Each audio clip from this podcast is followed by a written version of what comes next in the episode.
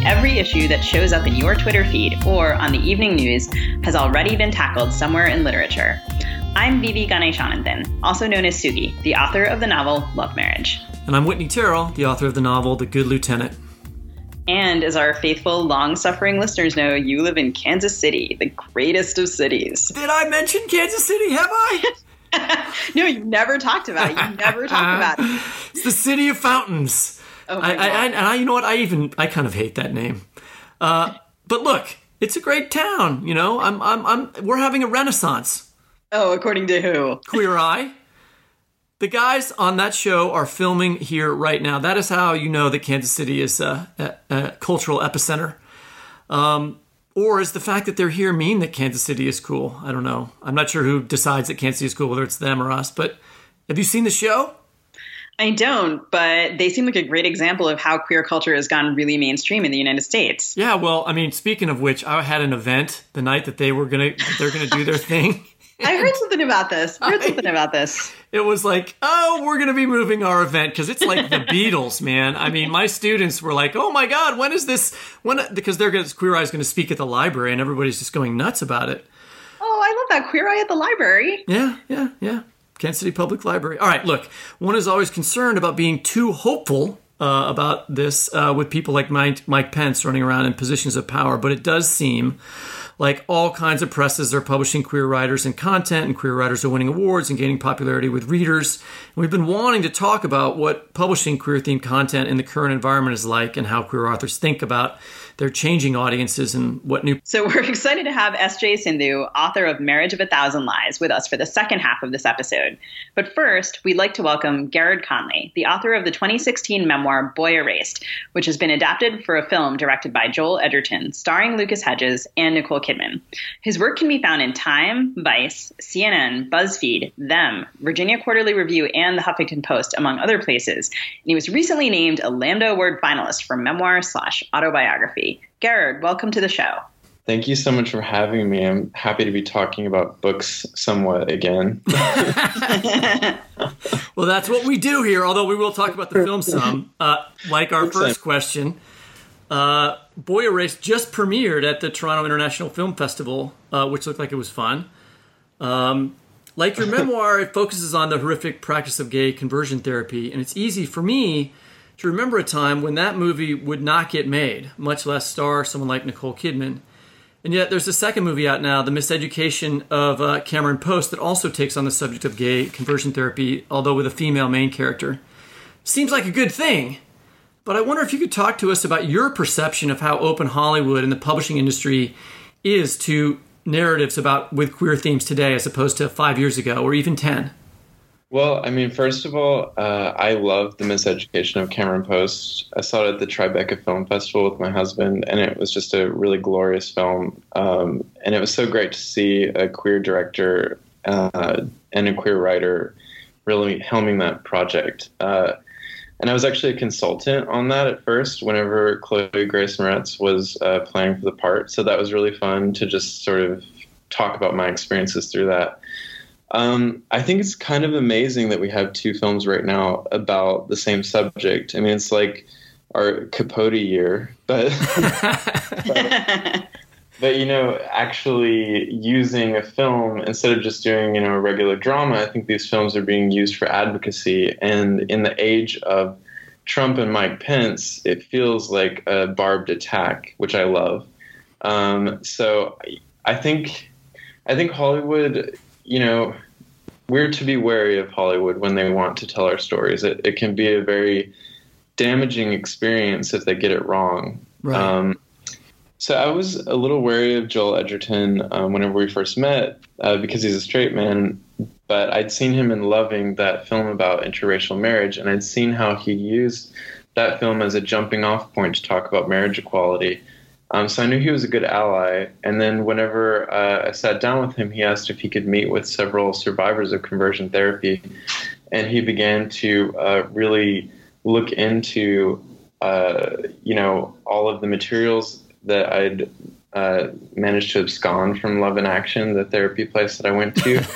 and and he, you know, I saw this as a real opportunity for once to bring this into the mainstream because he's a very good storyteller, um, and and do it in a way that didn't water it down too much, but made it um, perhaps function as a tool for people in uh, in discussing conversion therapy. Because once you get Nicole Kidman and Russell Crowe in a film, uh, you know, people who might not otherwise see the subject will show up at the movie theater and so, you know, even though there are moments where uh, things have been changed or a little, you know, minutely Hollywooded up, I think for the most part, the film has really captured the tone of my book and the message of my book, which is that we can end conversion therapy and save lives, and that this kinds of, you know, this kind of bigotry doesn't come from nowhere and it still exists um, listening to you talk, I'm reminded of we had uh, Dhonielle Clayton on and Aisha Pandey on uh, several episodes ago, and we were talking about racism in publishing and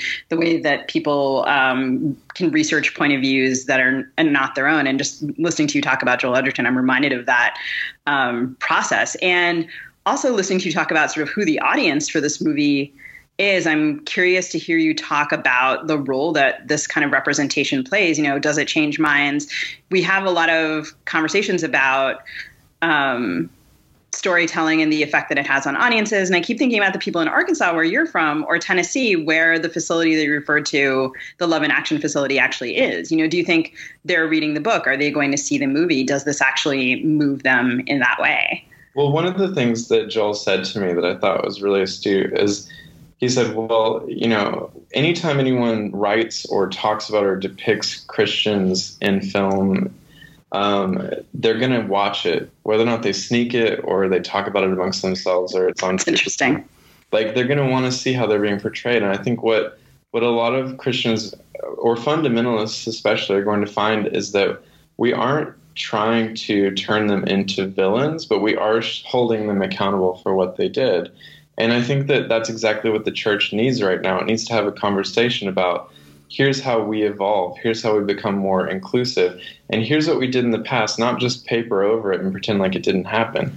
And I think that, um, you know, one of the things Joel very carefully did, which I didn't necessarily do in my own memoir, is he made sure that it could at least be seen by these people and that they could get a message um, of tolerance in in sort of the language that they would understand because if we made fun of them if we poked fun of them once again which is what you know conversion therapy has always been portrayed as in film pretty much always there are a few exceptions um, I, I, felt like we, we wouldn't have this great tool um, to use in places like the South and these, these really small towns. And I mean, it's a bit of a compromise, honestly. I I would love to make a gloriously queer film one day.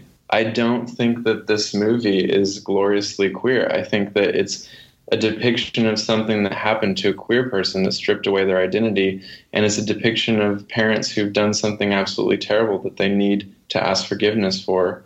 Um, and and that doesn't, you know, the movie doesn't necessarily have that kind of um, you know celebration that I often see in queer film. You mentioned the language. Um, are you thinking of any phrases or anything in particular in the film that you want to mention that you think is going to sort of? Yeah, I mean, I think there are a lot of lines in the film, even in the trailer, if you see it, um, where you know Nicole Kidman's character playing my mother says, "I love God and I love my son," and you know nothing's going to change that. And there's also a really big, you know, um, moment. I don't want to give too much away, but there's a big moment with uh, my character, played by Lucas, where he stands mm-hmm. up to some people and he affirms his identity. And um, and you know, in a movie where you've seen someone pretty much systematically stripped of who they are, it's astounding to hear someone come out on their own terms because the context makes you realize it's still a big deal for a lot of people just to to say who they are. Yeah. You know, the the interesting thing for me when reading your book, which I loved, um, is that I have so many students teaching here in the Midwest who have had who are wrestling with in their writing the legacy of an evangelical Christian upbringing, you know? And we were talking about the mainstreaming idea, idea of queer content appealing to the mainstream, you know, but I thought, look, here's here is a here is a mainstream, you know, that doesn't get addressed very much in quote unquote mainstream movies, right? And the the difficulties of growing up in an evangelical household and what that's like. It's extremely difficult to write about whether you're queer or not, you know. And yet, so I wondered, you know, like for me, you know, as a as a queer individual in that community, you're driven out of it, you know yeah. um, in a way that maybe one of my straight students wouldn't have been. You know, and you end up producing a book about how you encountered and dealt with evangelical Christianity. But the result is is a thing that any student, any kid, any person who's grown up in that environment would be interested in in reading. I would think. Yeah, I mean, first of all, I think that there are a lot of really great queer communities in the South and in these small towns that do sort of pop up and they become wonderful because everyone's sort of fighting against the same thing. Um, so there is that. Uh, but we are, you know, often we can't go back to our hometowns, and many people can't go back to their parents. But I think uh, one of the things that I was consistently told while trying to sell my book was that it was a gay book and it's not going to sell. I mean, we've proven that wrong consistently, like for the past couple of years, and we've shown that people of color stories matter for a lot of people. And these stories that were that were used to be considered, uh, you know, universal are no longer being considered universal. And I think that, you know, executives and producers have extremely limited minds when it comes to uh, to what people want to see. First of all, I think the mainstream is breaking up. I think it won't. I think we're going to have a lot of different stories, and abundance of stories that a lot of people want to see, and you can see that in the new generation. Like everyone is you know talking about the spectrum and people are talking about identity and using new terms that are wonderful and increase our understanding of what it is to be a human.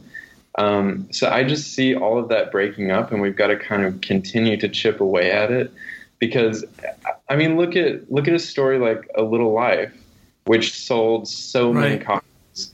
And yes the lgbtq community loved it but so did so many other people other types of readers. And i just I think we just want good stories and we want new stories, and we haven't seen good news stories, you know? We were talking earlier about the Queer Eye cast, which is in Kansas City because it is cool and very LGBT friendly, at least in at least in Whitney's neighborhood. But the Westboro Baptist Church is kind of it's just down the road, and there are these really strong, very anti-LGBT communities all over these states, just like the one you portray in your book. So before we go too much farther, I, I, wonder if you could just talk to us a little bit about love in action and gay conversion therapy for our listeners who might not have read the book and, and maybe read a section for us. Yeah. Um, so there are there are so many different versions of conversion therapy actually out there. Some of them are secular and some of them are religious. And Love in Action in Memphis, Tennessee was the one that I went to. It was kind of an innovation on a lot of old programs um, you know, it, it first began in 1973 after homosexuality was declassified as a mental illness by the American Psychological Association. And it was like the church did not accept the fact that homosexuality was not a mental illness. So they're like, let's do this instead. And Love in Action threw everything at the wall to see what would stick. And what stuck when I was there was this idea of sort of I guess you would say, really poorly interpreted Freudian theory. we were all too close to our mothers, and we hated our fathers. Um, and we also had uh, a 12 step program that was loosely based off of Alcoholics Anonymous. Mm-hmm. Um, and we were placed with people who were dealing with a lot of different sexual identities and issues. And, you know, people were there for, uh, you know, interest in bestiality and pedophilia. And and you know some of us were just teens who were trying to figure out their sexuality. So we were placed together all under the assumption that we were addicted to some sort of sex. And i mean that's ironic because my only sexual experience thus far at that point had been rape. I hadn't had any good sexual experiences so the the idea that I would have been there because I was addicted to something that I never wanted anything to do with, you know, at that moment, um, felt you know particularly menacing. And I think it's hard for people to wrap their minds around it. But at the time, there were 270 something uh, institutions in the U.S. and they were spreading all over the world, and the effects of that proselytizing um, have echoed in Russian legislation against LGBT people, in uh, Ugandan legislation, and uh, and in many other places. I mean, I'm we're still looking into things like the Chechnya, you know, cleansing that's going on, and seeing if there were any people involved in that. I think that it's really it's really been an insidious practice that ha- still has its roots all over the world.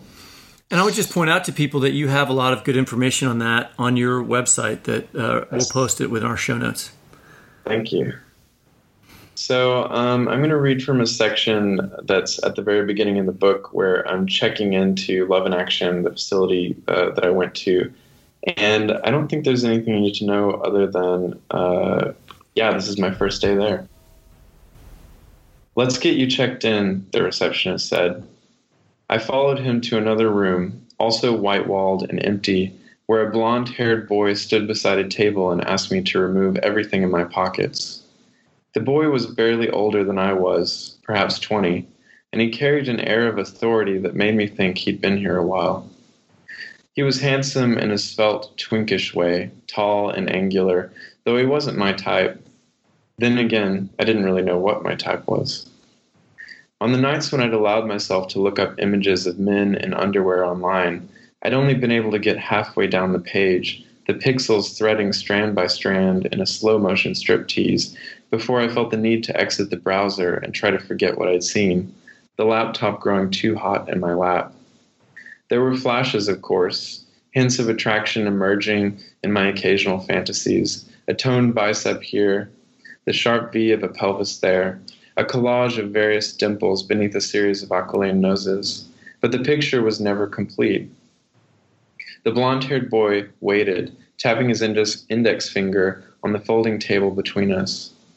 I dug in my pockets and removed my cell phone, a black Motorola Razr whose small screen suddenly lit up with an image of the lake, my college campus's obligatory slice of nature.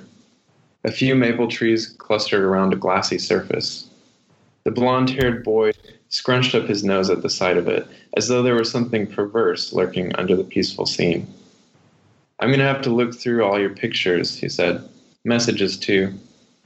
Standard procedure, the receptionist explained.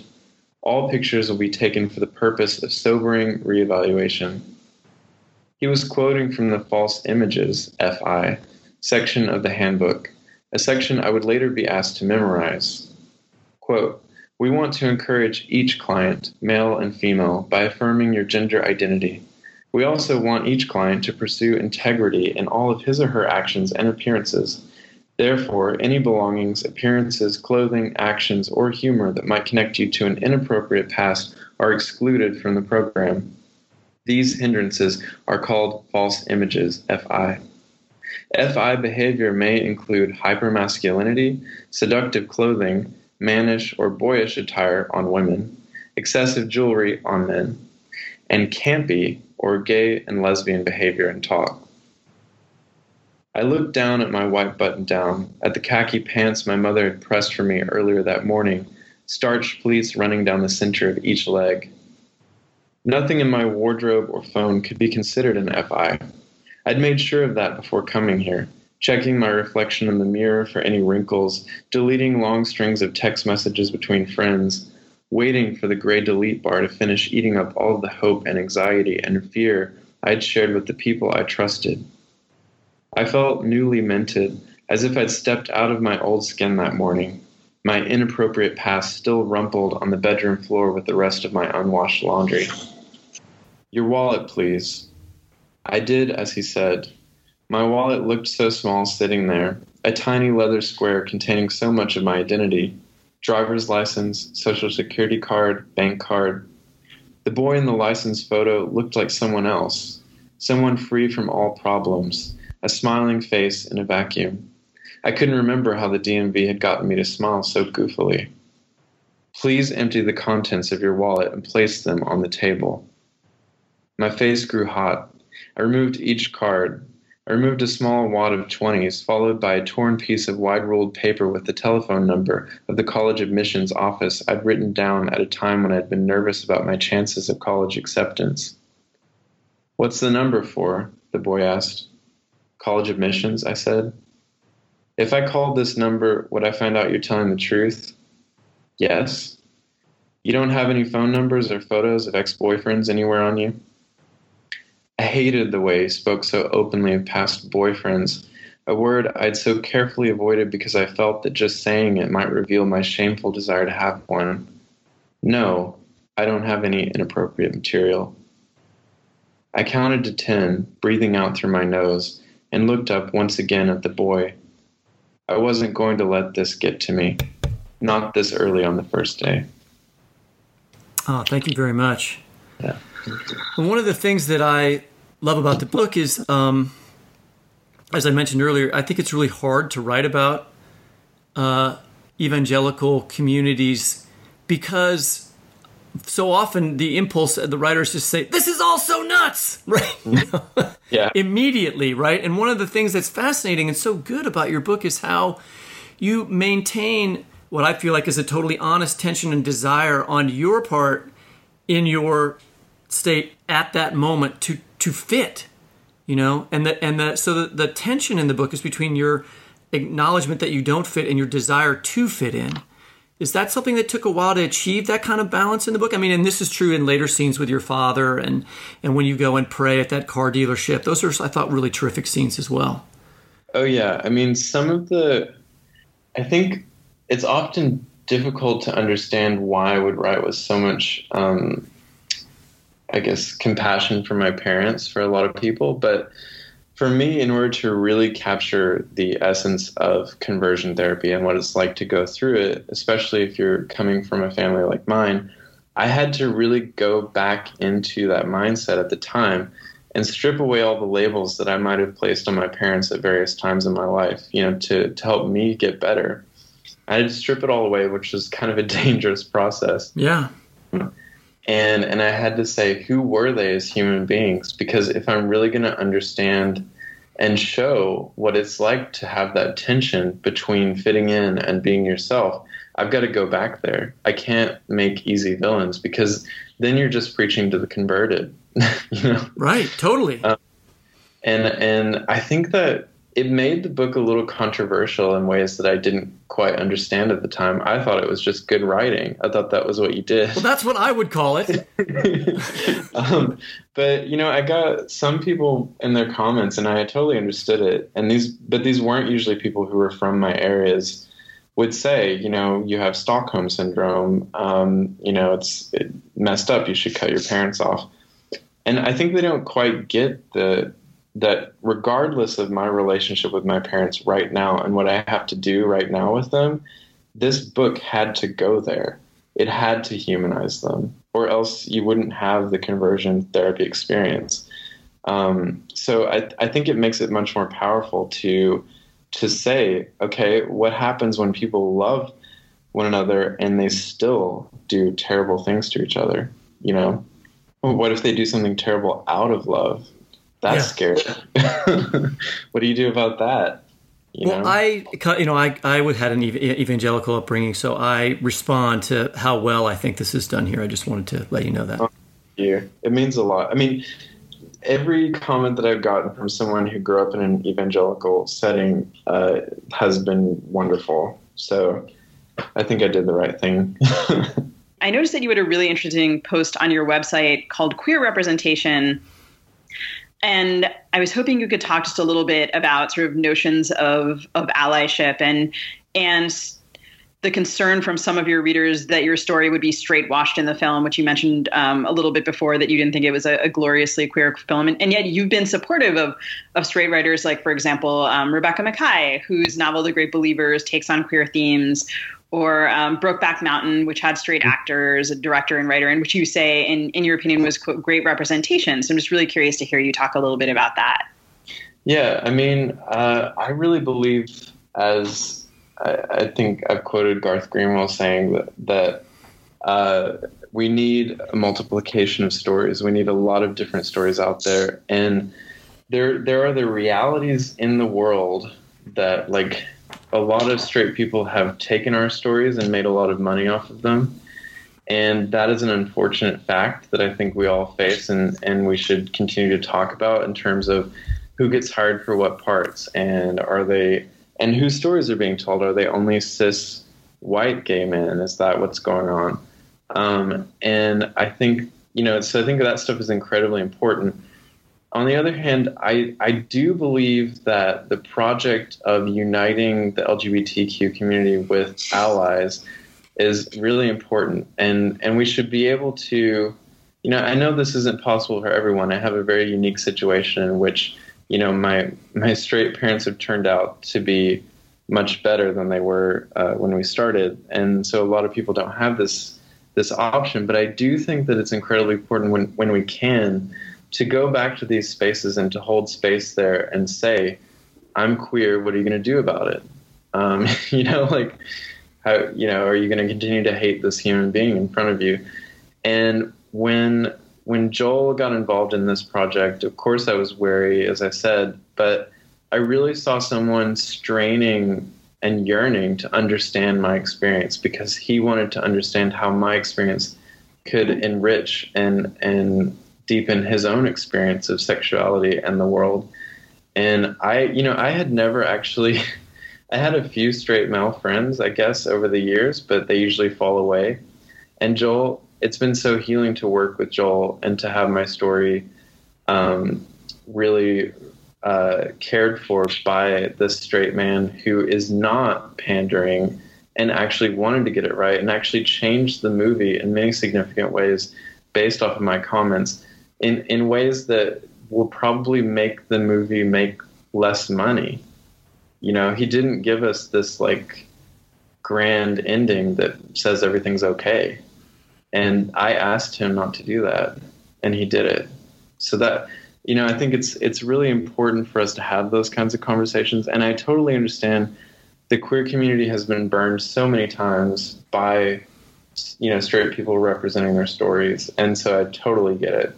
But I also think it's really important as we move forward, especially in towns like the ones where I grew up, to have allies who, and, and if an ally says, I want to be helpful to you, for us to say, okay, here's what you can do to help. right. In this sort of similar vein, uh, you mentioned Garth Greenwell, uh, who ha- had an excellent novel, What Belongs to You, that came out uh, same year as Boy Erased. Um, and he uh, he talks about some of the dangers of mainstreaming of the idea of mainstreaming queer content. You know, he said that some critics uh, said of his book w- that its subject matter, which was a love affair between it with a Bulgarian sex worker, offered a dangerous model to readers who might stereotype queer people on the basis of that portrayal. Um, and then you had this, you quoted him on, on your website. Sugi is going to read the quote, and then I wondered if we could just sort of talk about that as well. Yeah. So this this quote from Garth Greenwell, which which is so terrific, is uh, quote: "There's this sense that the mainstreaming of queer life is coming at the expense of talking about spaces like these. That it's a part of history we don't have to deal with now that we're all about marriage and kids. But any project of liberation has to be about multiplying the legitimate models of life, not narrowing them." I love that quote so much. Didn't you guys like, go on like book tour together or something like we that? We did. We went. We went to. and you published it in LitHub. Parts of it, I remember that coming out. Oh yeah, our, our we, parent we, publication. We went to North Carolina during all that bathroom bill hubbub, and we queered it up through that state. That's great. That's awesome. It was really fun. Um, it it felt really healing for both of us actually because we were, you know, we're both from similar backgrounds and there were moments where we would check ourselves. Like he he told he wrote about this in LitHub actually, where he said um, he said that we were uh, trying to rent a car, and this guy like I said something like, "Oh, we're going to queer it up in North Carolina," and Garth got like really upset. He was like, "Why did you just do that?" And then like right when we got in the car, he's like, "I'm sorry for trying to check your behavior and make you less queer. It just was an instinct that I had because we're here." Um, and we really sort of dealt with that over this uh, this tour, and I loved, absolutely loved that time together.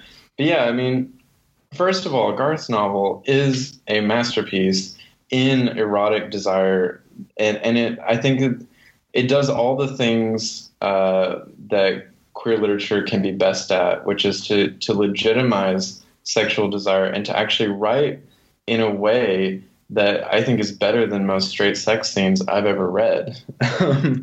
so so he is multiplying and complicating that narrative.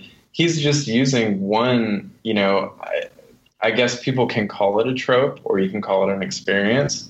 Um, but I mean, just because you're using something that's been written about many times doesn't mean, you know, it's not a new narrative. I think Garrard's book is revolutionary. So um, I, I, just found that criticism of, of, his book to be really ridiculous. Um, you know what I mean? Yeah, I, I want to mention also, uh, speaking of people who write well about desire, a friend of mine, Edmund White, uh, oh, who should. It. No, no discussion of desire in literature should go on without uh, mentioning Edmund's work as well. I know. I've actually had the pleasure of being able to hang out with Edwin, uh, Edmund over here in New York because uh, he, he like I actually taught his husband in Michael. Yeah, Michael. I taught him in a memoir class here, and um, and then Michael was like, "Hey, do you want to end our class at my husband's apartment?" And I was like, "Who's your husband?" And he's like, "I." Edmund like, has great parties. In my memoir class at Edmund White's house. Yes. oh my god. That's a great story. Isn't that crazy? This has been such a wonderful conversation and such a treat to talk to you. Congratulations on this film getting such um, such a wonderful release and your book just getting more and more publicity out of it. And it's just a beautiful it's a beautiful book and we're going to encourage our listeners to pick up Boy Erased. And thanks so much for coming on the show. Thank you so much. These were great questions. Thanks Garrard. And the film will be out november 2nd and we'll put a link to the trailer in the show notes and now we'd like to welcome S.J. Sindu, our second guest for this episode. S.J. Sindu is the author of the Lambda Literary Award finalist, Marriage of a Thousand Lies, which was also an American Library Association Stonewall Honor Book. The book also won the Publishing Triangle Edmund White Award for debut fiction. A 2013 Lambda Literary Fellow, Sindu holds a PhD in creative writing from Florida State University and currently teaches at Ringling College of Art and Design. She was born in Sri Lanka and raised in Massachusetts. Sindu, welcome to the show. Thanks so much for having me. It's awesome to have you here. As you know, I love your book, which is about a Sri Lankan American woman in an arranged marriage. But it's not the kind of arranged marriage you might expect because your protagonist, Lucky, is in the closet and so is her husband, Krishna. And they have a deal to perform marriage for their families and date the people that they want on the side. And that arrangement's going fairly smoothly for them. And then Lucky's old flame and childhood friend, Nisha, resurfaces and kind of all hell breaks loose. Uh, we wanted to see if you would uh, just read to us to start things off. Yeah, um, so this is uh, from the beginning of the book. Lucky has gone home to her mother's house to take care of her grandmother um, and meets Nisha again. And Nisha finds out that Nisha is engaged to be married. Nisha comes by for dinner, her thin body swimming in an Indian cotton tunic. She's a good girl in the same ways that my sister Shama has always been a good girl. Nisha helps Amma heat up food, gets water for everyone, and makes cheerful conversation during dinner. Around her, I slouch even more than usual and forget to sit with my legs closed. Amma hisses at me to sit up straighter, to keep my knees together, to eat without spilling anything or making any noises. Sit up, Lucky, Amma says. I don't know what Krishna sees in you. You're like a boy. Nisha giggles and looks down at her plate. She looks like the girls in Tamil commercials, all perfect makeup and practiced allure. She has a face pinched in the center, her eyes close to a long, straight bridged nose. Amma asks her about her fiance. He's a good guy, she says, and looks back down at her plate. I don't know how she can eat with her fingers when her nails are so long and painted.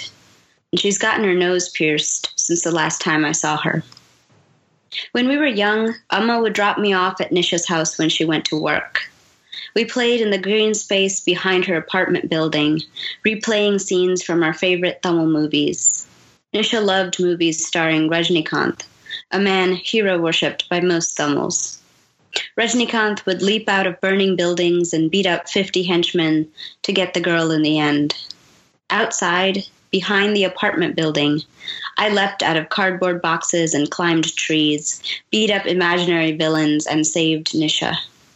She pretended to wear extravagant saris, and we sang duets like they did in the movies. After dinner, Amma and grandmother watch Tamil game shows in the living room. Nisha and I talk in the guest bedroom. The bed sags and tips us toward each other. I like your shirt, Nisha says. She looks at me out of the corner of her carefully painted eye. I shift in my seat and press myself against the headboard. Cold permeates through my shirt. I can make out a trace of the jasmine perfume she always wears. Muffled TV music works its way through the walls. How's your husband? she asks. How's Simmons? I ask back. Nisha is on her third post college program. So far, she's quit pharmacy school and nursing school. Indecisive, or just flighty. Boring, she says. I hate living at home. It must be so amazing to live on your own, just you and your husband. It must be romantic. I bite down on my laugh. The room is too hot, but my fingers are freezing. I sometimes wonder what it would have been like if we'd both come out in high school, if we would have tried dating for real. But Nisha was afraid even then. Even when we were by ourselves, she'd never acknowledge what it is that we were doing. I'd like to think that I would have come out if she'd been willing, but that's just another lie. Most people think the closet is a small room. They think you can touch the walls, touch the door, turn the handle, and walk free. But when you're inside it, the closet is vast. No walls, no door, just empty darkness stretching the length of the world. Even during our on again, off again high school fling, Nisha never stopped pretending to like boys. She had a rotating string of boyfriends, but none that she actually seemed to like or want. She watches the screensaver of Amma's computer and smiles with only her mouth. I sweat cold patches into my shirt, but my skin feels too small. She stares unblinkingly at her knees. My parents arranged this, she says. The marriage, I mean. He's from India. When's the wedding? The words feel foreign, unwieldy. My tongue can't wrap around the syllables. The engagement ceremony's in a few weeks, she says. Nisha draws her knees to her chest. Her lips shimmer with a remnant of pink gloss, most of it eaten away with the meal. I try to remember what it tastes like. The wedding's in December, she says. My tooth cuts skin. I lick away the blood on my lips. This was bound to happen. Nisha's parents have been desperate to find a guy since I got married to Chris. As far as anyone knows, Chris and I fell in love. I tried to tell Nisha once the truth about Chris and me. It was on the morning of my wedding, and I was terrified. But Nisha refused to hear it.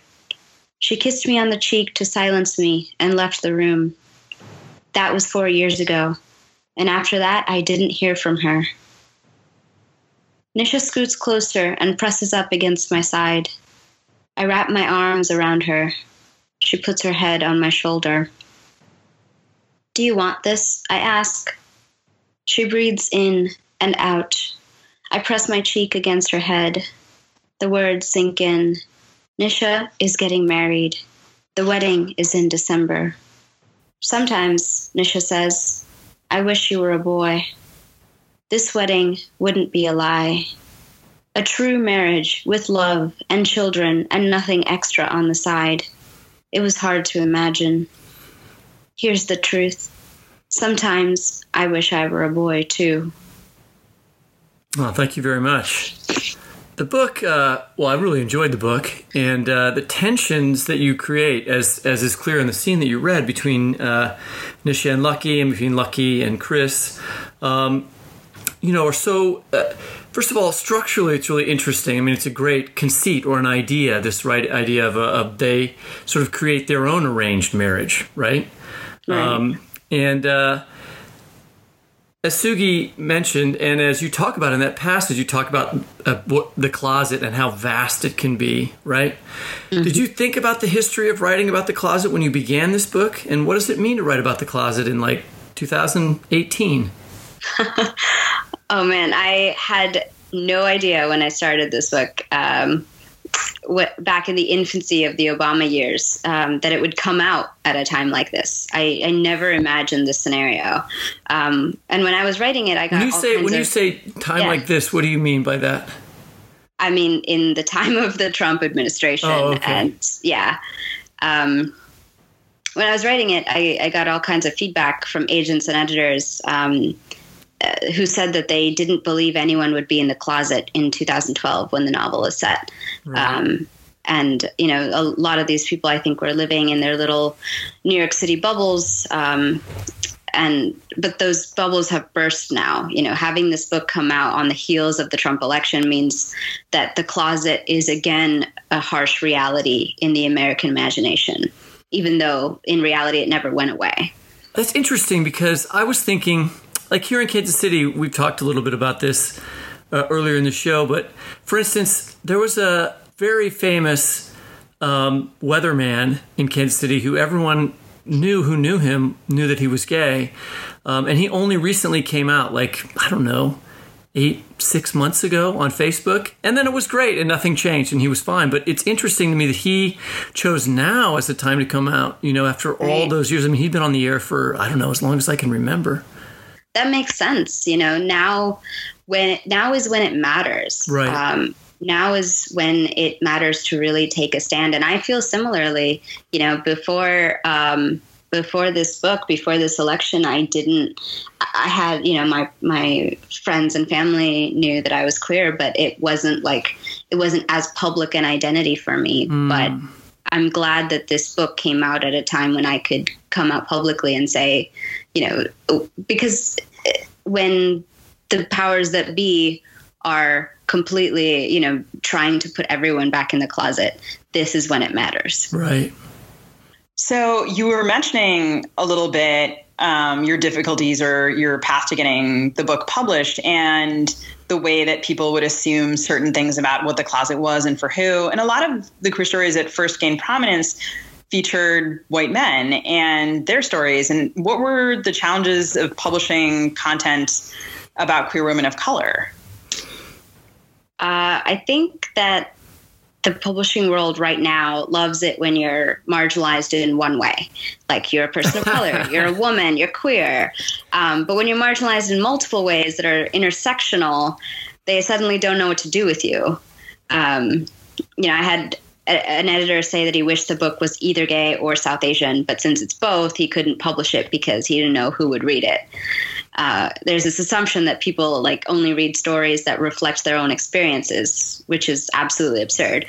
But um, you know, queer women of color have been reading about white hetero men and white gay men all our lives, and it's time I think that the script got flipped. And but the publishing world is slow to change, you know. Yeah, I mean, I think back on we did an episode about um, racism in publishing. I think I can hear sort of some echoes in what you're saying of what you know Ayesha Pande and and um, Dhonielle Clayton were saying in that episode. And the other thing is that there's also this sort of funny erasure of um, what actually is like a very long and rich tradition of queer writing. And I think actually, you know, for me, some of the most influential Sri Lankan writers um, have been queer writers. And I think of, um, you know, Shyam Selvadurai's Funny Boy, which came out uh, way back in 1994, or Mary Anne Mohanraj's Bodies in Motion, or Leah Lakshmi Piepzna-Samarasinha, or Yalini Dream, or, or, other folks. And I wonder, um, like as a queer writer like what kind of queer themed content you had to read when you were younger and, and how it influenced you and, and how you found community uh, given what may have been available to you where you would have known about that tradition or, or perhaps not? Right um, well i when i was coming out and sort of being forged as a writer it was in at the university of nebraska lincoln. So it was like you know a, completely white space. Um, i i didn't know any other south asians who were queer except for one person um, on campus, and I, I, didn't know any other South Asians who were writers. So I was in a completely like white literary space, um, and I took this gay and lesbian literature class with uh, Dr. Amelia Montes at UNL, um, and we read Funny Boy. Shyam Selvadurai Funny Boy, and it changed my life. I was a computer science major before this, but after this class and after taking some creative writing classes, you know, encountering this story, this novel, convinced me that there was a place for my stories out there in the world that I could actually make a difference in someone else's life. Um, so I, I, I, took a lot of um, classes around queer lit. So I read a bunch of other queer and trans writers like Audre Lorde, Eli Clare, um, Alison Bechdel, Dorothy Allison, Pat Parker, James Baldwin, Gloria Anzaldúa, Jeanette Winterson, um, Radclyffe Hall. And each of these writers heavily influenced my work. Um, and talking about the closet earlier, you know, uh, a lot of that conceptualization for this book came from Radclyffe Hall, The Well of Loneliness, and Jeanette Winterson's Oranges Are Not the Only Fruit. Because those those two narratives really frame the closet in a way that I think is important to recognize. You know, the ways that the closet can um, isolate someone who is inside of it. So I always love when we get book recommendations on the podcast, and of course we will put those in our show notes for our listeners.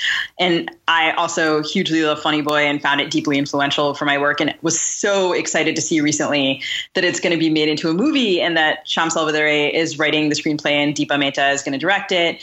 And Funny Boy came out almost 25 years ago, and it was so mm-hmm. hugely influential. I mean, and still, you know, if I think about would anyone have made a movie uh, out of that book in the 90s, in the mid 90s, it's hard for me to imagine that. So I wonder what you think is possible for queer narratives now that wasn't before, and, and what you also still hope for. Like, what if your book had come out? If your book had come out in '94 or earlier, like how would it have been different? I don't know if it would have come out um, earlier. I, you know, it's funny that we're talking about Funny Boy because I'm actually teaching it in uh, my Asian American Lit class right now. So I'm reading it as we speak, and um, it is every time I read it, I'm just blown away how by how beautiful it is. So I'm really excited for the movie, um, but I really you know, think it's important to remember the fact that Funny Boy was acquired and published by a Canadian press. Yeah. Um, McClelland and Stewart, which is an imprint of Penguin Random House Canada. And I really don't think the book would have been published in the US had Shyam Selvadurai been an American writer. Because the Canadian publishing industry, especially in the 90s, was, you know, years ahead of the American one when it came to valuing the stories of minority writers. Oh, um, really? I didn't know that. That's interesting. I did not know yeah. that history. Could you talk a little bit more about that? I mean, how do you, how, you know, how did that come to be known to you? Well, I knew about it because um, when my, when I was talking with my Canadian friends um, who are queer and whose books were coming out, it was really interesting because you know American books get slapped with the uh, gay and lesbian literature or women's lit like stamp in the back.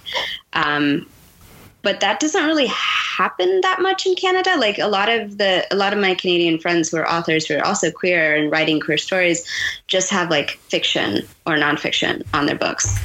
Um, and I walking into Canadian bookstores, often I see like you know a lot of queer lit mixed in with everything else. And this was you know years ago, uh, five ten years ago. This, this yeah. I've no, I noticed this difference. So I, I really think that in in the 90s in the US, I, I really don't know how this book would have been um, received or even if it would have been published. Well, I wanted to tap into one other thing there since I have the privilege of speaking to two Sri Lankan American writers right now. Uh, and, and it's, you know, Sri Lanka is a place that I have been learning about a lot more since Sugi and I started working together on this podcast.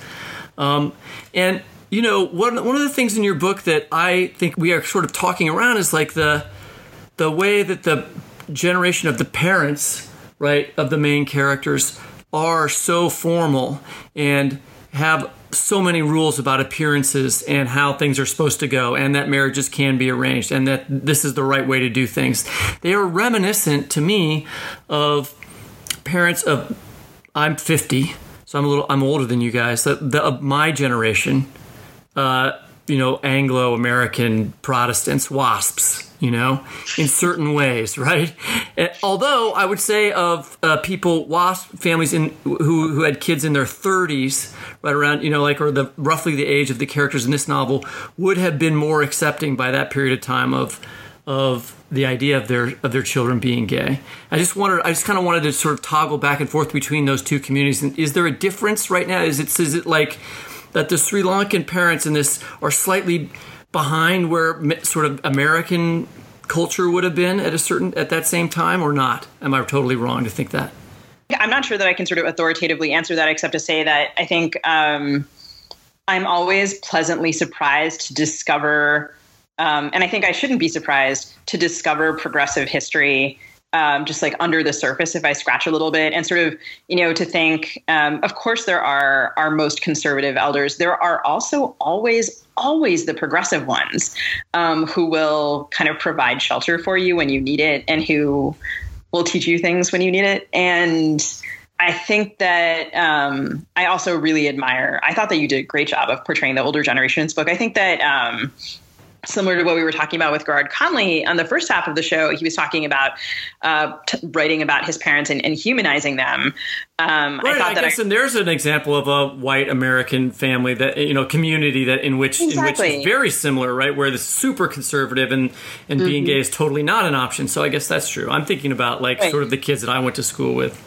Right, and so I think I would, I mean, defer to you, Sindu, on on some of this. I mean, I didn't, I didn't have to come out to my parents, but I think that um, I think like our community has great variance within it, and also that you did a really nice job of writing about the ways that um, like I feel like Sri Lankan elders are like sort of enormously tender towards their children, even when they don't understand them sometimes, um, which I thought was something that was was captured really beautifully.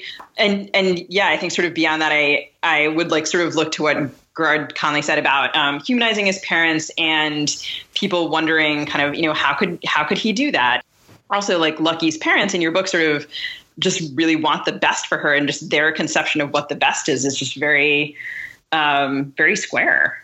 Yeah it's just very different. Yeah i mean I, I, think like whenever we're talking about um the generational difference we can't forget the the influence that colonization has had. You know sri lanka and india both have a very long and very progressive history when it comes to sexuality and gender that's that was sort of you know squashed and almost wiped out by the British when they came and the colonizers, and they brought their Victorian values and um, sort of wrote a lot of criminalization of homosexuality and transgender identities into the criminal codes, and the resulting attitude still survives. Wasn't um, that exact issue at play? Wasn't that the exact issue at play? The repeal of that law in India? yeah, section yes, section yeah. three seven seven. That's yeah. I'm really yeah, glad you brought that up. Deal. Could we talk yeah. about that a little more?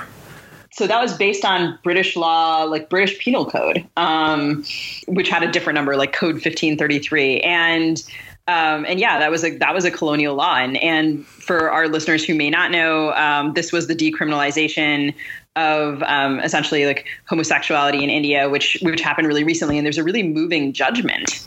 The judge's writing on this topic is just like incredibly moving but yes, I mean, Sindu, like, like I'm so glad that you point this out about colonization because also just sort of, I have this very specific memory. I was doing a bit of research and I kind of opened, I opened a book I was researching and a former professor of mine had like written the foreword, which I didn't know.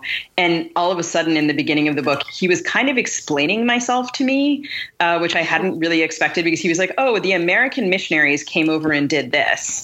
Yeah. And then like Calvinism and all of these sort of really like these particular values became very influential in northern Sri Lanka. And I was like, oh God, this explains some of my like affinity with waspishness, like with certain, yes. certain, certain puritanical, certain puritanical slash Calvinist slash like transcendentalist interests I have are, are actually from those. And so I think like you're right. You just absolutely can't underestimate like that influence. Um. So when you saw that section 377 was decriminalized, like what was that moment like for you?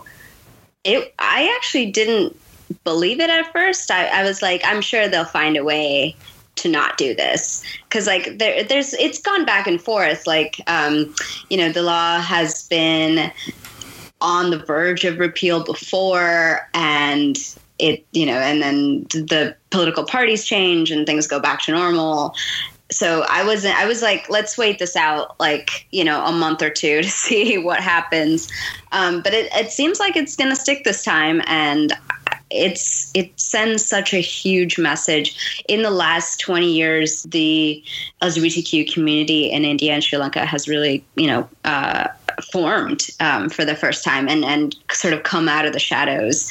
And there's been pride uh, marches in a lot of Indian cities. And it's just really, really heartening to see. I don't really know how long it will take that kind of um, progressive attitude to really infiltrate the family life and especially diasporic family life. Because i think as an for immigrants when you come over your home country goes on pause. Like it doesn't it doesn't oh that's move, an interesting you phrase. Know? i like that. You yeah you like it's nostalgic. And so for my parents, what they remember is they came over in 1995, and so they remember mid 90s Sri Lanka. They don't remember like you know what it is now, um, which is totally different. Uh, so when they're thinking about Sri Lanka, that's what they go back to, and mm. so I can see how this resistance to accepting queerness is also a resistance to um, sort of accepting that their home is not what they think it is. Yeah, and this is one of the reasons I think you know going back to Funny Boy, I love handing that book to someone older can you guys um, do that? Describe the plot of that novel quickly, just so we have it in there for people who maybe not have read it.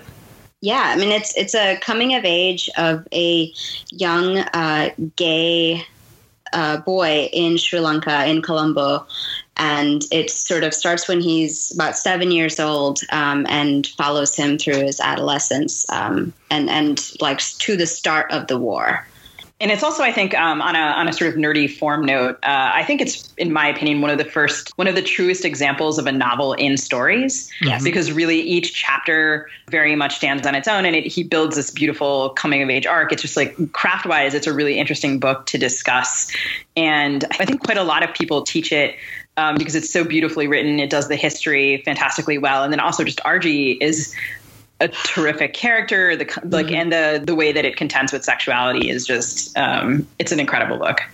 So I have to uh, to move things away from incredible literature into the realm of pop culture.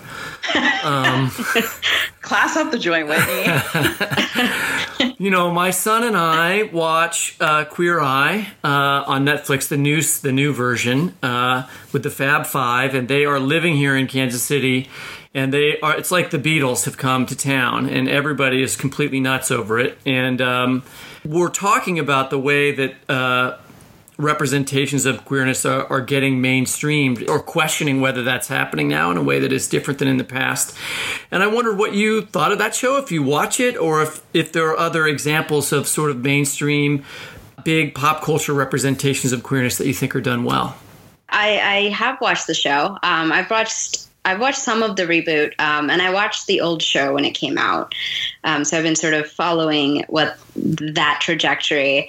And I think mainstream representations of queerness are absolutely necessary. And of course, they're not perfect because they're not like Queer Eye isn't aimed at a queer audience. It's aimed at middle-aged housewives. and so like for the majority of america um, especially in the midwest you know I, I, lived in the midwest for a long time and it holds a special place in my heart but it really needs shows like this um, that's true and it and it makes me really happy that the new show is more diverse and that they don't shy away from conversations about race and gender uh-huh. uh, in the way that the old show did um, they still have a long ways to go but I think it's a mostly positive step. You know, a lot of mainstream representations have been deeply problematic, like the L word uh, when it came out. It came out during my college years, and I uh, was unbelievably problematic. But it was all we had. Why? So why friends, did you feel like it was problematic? I'm not disagreeing. I just oh, thought we could outline maybe a little bit for our listeners it why was, you thought that. Yeah, it was. Um, well, most of the characters on the show were super, super femme and very glamorous and super rich. Right. And, you know, it was just a very, like, sort of myopic and closed view of what lesbians were. But it was all we had, and it, and it tried to talk about issues like um, transmasculinity and sort of fell on its face. and it tried to talk about bisexuality and sort of fell on its face. So, but we were hungry for representation, so we watched it religiously. Um, and I think a lot of that is important um, to to to have those types of types of mirrors. Like I watched a lot of anime, um, which I, I, know that a lot of my students watch anime. You know, they're in college right now, and um, Sailor Moon, The Legend of Korra, Steven Universe. You know, all have all these uh, all this queerness that is sort of built in, and so even mainstream animation is moving toward trying to represent queerness in right. a complicated way. I think yeah. it's great. That's such a great um, point about the anime. Yes, that's true. That's cool. I'm so happy that you mentioned Steven Universe. I started watching that last fall because a friend of mine um, in Berlin uh, really wanted me to to spend my lunch break watching it with her. And there's a Sri Lankan character, at least I'm convinced that that character is Sri Lankan, on that show. And yes. just like these like lovely romantic queer narratives, and it's just like such a sweet show and it's like as a structure like like little 10 minute episodes it's like from a writing perspective also just really interesting the way that it that it all builds. And you guys i think are maybe selling me the idea that i should i should be watching queer eye. I don't watch it. Well um, i mean here's the thing like i cry during the show. Like i get very you know i feel like they they they do really amazing things about telling sort of emotional narratives, particularly certain episodes are better than others, right? They have a really great one about a woman who's who's African American who's in a this is in the Georgia uh, episodes, the ones in Atlanta, and, and her son is is gay and and he has you know had problems being accepted by her church and they just handled that episode I thought really well and it was very moving.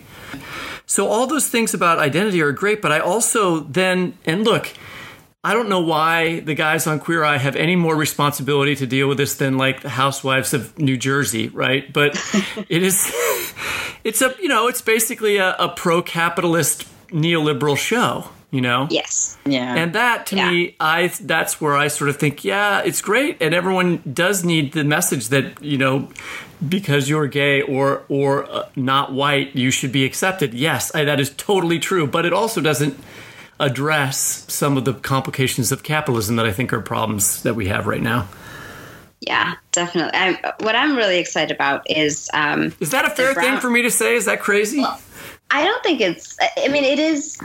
I think it's unfair to um, ask a show like that to like on, on one level it's unfair because it's that's not what it's meant to do. Right because everyone to, else is know, doing the damn same thing too right? So it's right. like, it's meant yeah. to fix your life it's not like cheers is you know super socialist show but on the other hand like you know uh, uh, so much of queer theory and literature and community is about anti-capitalist work that because it's repre- it's like claiming to represent queerness in some way I, I do think like on another level it does have that kind of responsibility. Right.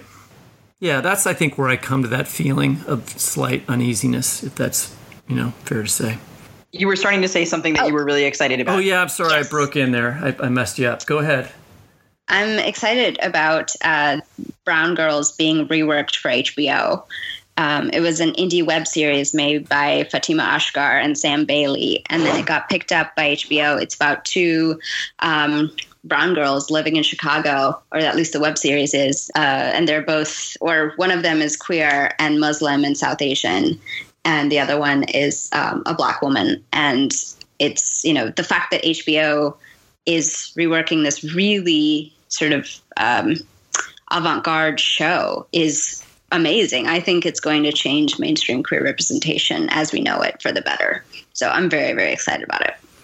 That sounds great. Um, I had not heard that little bit of news. I've heard of the show, but uh, didn't realize it had been picked up by HBO. So maybe these mainstream outlets are getting braver and braver. I think so. Sindu, uh, thank you so much for that recommendation and for uh, writing this wonderful book, uh, Marriage of a Thousand Lies, and for reading to us from it, and for being on the show. Yeah, thank you so much for having me. Uh, thanks so much for joining us, Cynthia. And I will just say that this is the first, I hope not the last time that this podcast is uh, two thirds Sri Lankan Americans. And Yeah. I hope that we get to do it. Yeah, we're going to do it again sometime. So thanks so much, everyone. Check out her fabulous book. That's a wrap on this episode. We want to also mention a book by C.J. Janovy called No Place Like Home Lessons in Activism from LGBT Kansas, a book that Whitney thought would make a great addition to our reading list for this show. And we want to mention some special things about our upcoming episode, which is going to be for prospective MFA applicants. You can write to us with your questions about applying to MFA programs, and we'll have Elizabeth McCracken and Tony Tulathimutte with us to answer them. You can write to us on Facebook at FNF Pod or on Twitter at FNF Talk, and you can also email us at fiction nonfiction podcast at gmail.com. And we'll be happy to take a look at your questions and see if we can answer them as part of our show. All right, until next time, our theme music is composed by Travis Workman. You can subscribe to us, as always, by typing fiction slash non slash fiction into your favorite podcast app. And we hope our listening community has a great weekend.